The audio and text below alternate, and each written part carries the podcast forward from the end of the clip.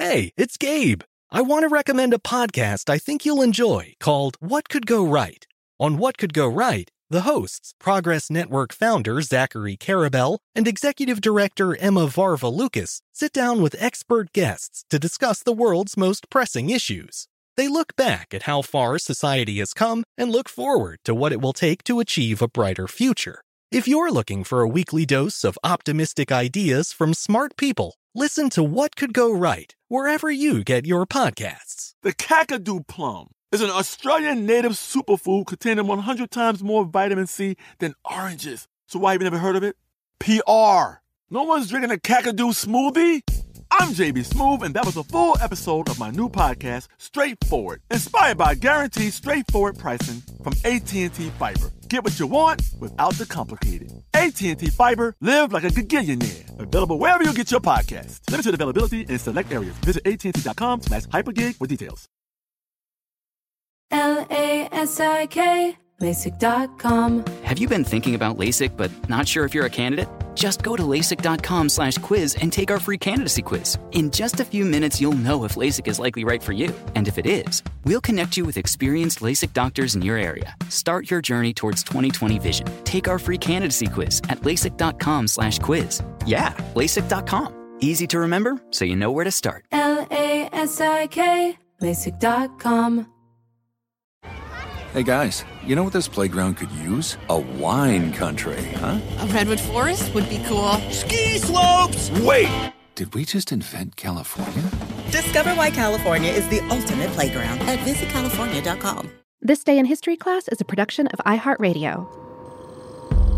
Hello, and welcome to This Day in History class, a show that demystifies history one day at a time. I'm Gabe Luzier, and today we're tracing the roots of a holiday devoted to nature's most unlikely meteorologist, the cuddly and supposedly clairvoyant groundhog.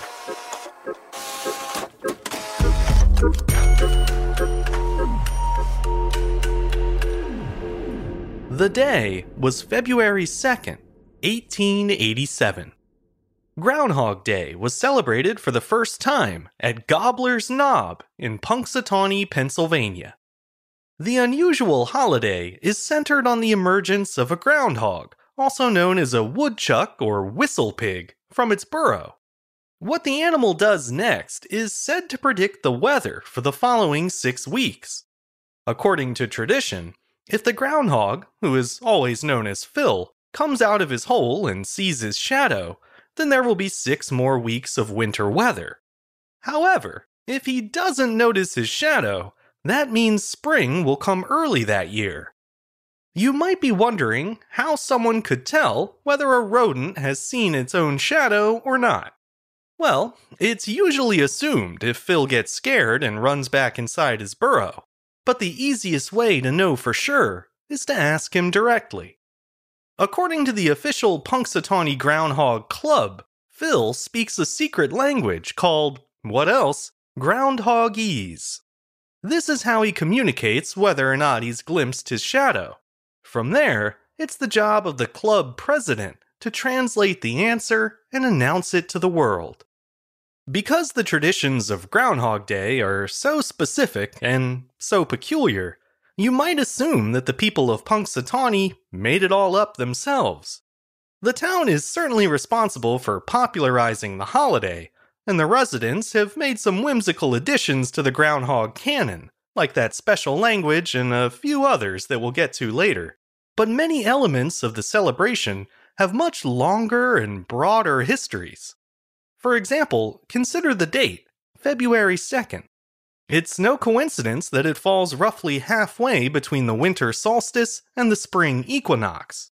The beginning of February is the turning point of the season, meaning that whether the groundhog sees his shadow or not, there's technically still six and a half more weeks of winter to go. Many ancient cultures place deep significance on this time of the year. The Celts, for example, viewed it as a time to observe and celebrate the coming change in weather, something they looked forward to, as it would bring the birth of new livestock and the chance to plant crops.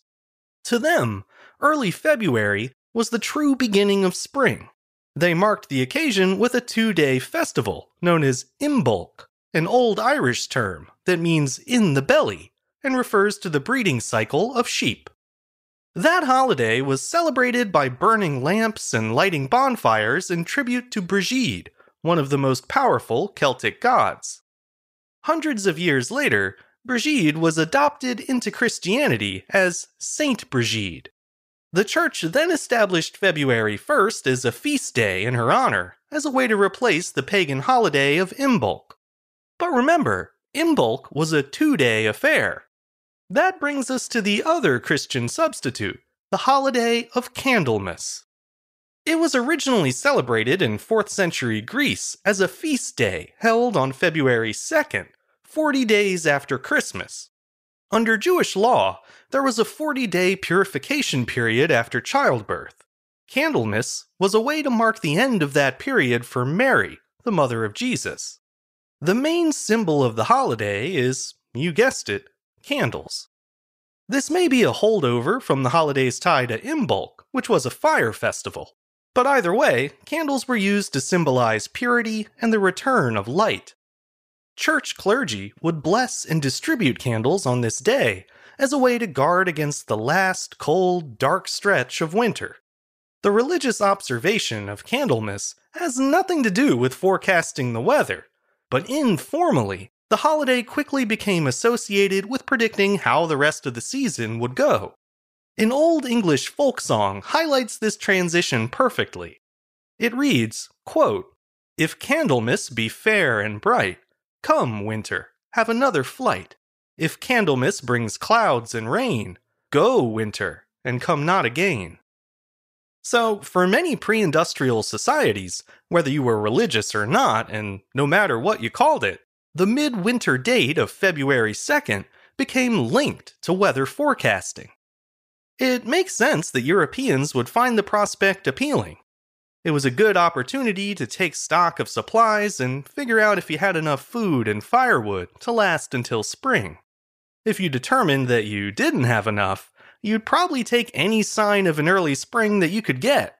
It wouldn't make your food last any longer, but at least it might give you a little peace of mind. One sign of spring that Europeans looked for was the emergence of hibernating mammals. Some Eastern European countries took their cues from bears. In France, people kept an eye out for marmots, a large ground squirrel and a relative of the groundhog. In England, the appearance of the hedgehog was a good omen that spring would soon arrive. And in Germany, the badger became the people's herald of spring. In all of these cases, People believed that if the day was sunny and the animal saw its shadow, it meant another 40 days of winter weather.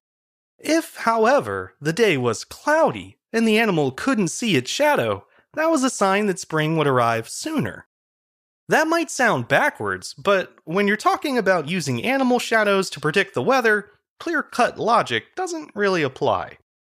As for how the practice led to Groundhog Day, we have the Pennsylvania Dutch to thank for that. They brought many German customs to the United States, including the interpretation of sun and shadows on Candlemas, aka Badger Day. The only problem was there weren't any badgers in the eastern United States. However, there were plenty of groundhogs, and since the rodents emerged from hibernation around the same time, German immigrants started looking to them for weather predictions instead. The first recorded reference to Groundhog Day in the United States was in 1841. That's when James Morris of Morgantown, Pennsylvania, wrote the following entry in his diary Quote, Last Tuesday, the 2nd, was Candlemas Day, the day on which, according to the Germans, the groundhog peeps out of his winter quarters, and if he sees his shadow, he pops back for another six weeks' nap. But if the day be cloudy, he remains out as the weather is to be moderate. This somewhat isolated tradition was later adopted by much of the US, but the most famous and elaborate celebration is still found in Pennsylvania. In 1886, the Punxsutawney Spirit newspaper printed the first news of a Groundhog Day observance, but there was still no public consensus on whether there would be an early spring or not, for there was not one official groundhog to go by. The next year, in 1887, the newspaper's editor decided to change that. He organized a group of friends to form the Punxsutawney Groundhog Club, and then went to a wooded area two miles outside of town called Gobbler's Knob in search of an official town groundhog. The hunters found one and proudly proclaimed him the foremost weather predicting groundhog in the country. Unfortunately, the little guy did see his shadow that year, meaning that the townspeople would have to deal with another month and a half of winter. The town was so charmed by the newspaper's report that the event was repeated from then on, with more and more spectators turning out each year to witness the emergence firsthand. The town groundhog was first called Phil in 1961, and the name has stuck ever since. If you want to get scientific, groundhogs go into hibernation in the late fall and then emerge from their burrows sometime in March. However, some groundhogs briefly interrupt their naps in February, either to look for a mate or to grab a snack before heading back underground for another few weeks. It's believed that whether a groundhog emerges early or not is related to the amount of body fat it was able to store before going into hibernation. Of course, all true believers know that in Phil's case, he emerges early to perform his civic duty and predict the weather. In another instance of science trying to ruin a good time, groundhogs are known to live only six to eight years. But once again, the rules don't apply to Punxsutawney Phil. Officially, there has only ever been one Phil. His long life is due to a magical groundhog punch that he's fed every summer at the annual groundhog picnic. He's only given one sip at a time, which allegedly extends his life by an additional seven years. Presumably, this one sip system is in place to ensure that Phil doesn't abandon the town, lest he lose his immortality. If you're wondering who brews Phil's elixir of life, that would be the so called inner circle of the Punxsutawney Groundhog Club. The 15 or so members also take care of Phil for the rest of the year, in addition to planning the annual ceremony, which they always attend wearing top hats and tuxedos. When Phil's not busy predicting the weather, he lives in the town library with his wife, Phyllis. Over the years, animal rights activists have objected to the yearly tradition, claiming that it puts Phil under undue stress. It's been suggested that he should be replaced with a robotic groundhog, a move that I would be okay with, if only because it would make an already strange holiday even stranger. Plus, and I don't mean to be rude, but the biological Phil isn't all that good at predicting the weather. Since 1887, his accuracy rate has been about 39%. You could probably get better results just by flipping a coin. To be fair, though, the Groundhog Club doesn't dispute this spotty track record, but they also don't think Phil should bear the blame. The club's stance is that just as Phil never dies, he's never wrong about the weather either. His handlers maintain that Phil's predictions are 100% accurate 100% of the time. As for the years when his predictions didn't pan out, well, those were due to the club president misinterpreting what Phil said. You may not like that explanation, but on Groundhog Day, it's the only one you're gonna get. Because according to the club, the point of the holiday, at least as it stands today, is, quote, to take everything a little less seriously and to break up the winter monotony, at least for a little while. I'm Gabe Luzier, and hopefully you now know a little more about history today than you did yesterday. If you'd like to keep up with the show, you can follow us on Twitter, Facebook, and Instagram at TDIHC Show. And if you have any comments or suggestions, you can always send them my way at thisday at iHeartMedia.com. Thanks to Chandler Mayes for producing the show, and thank you for listening. I'll see you back here again tomorrow for another day in history class.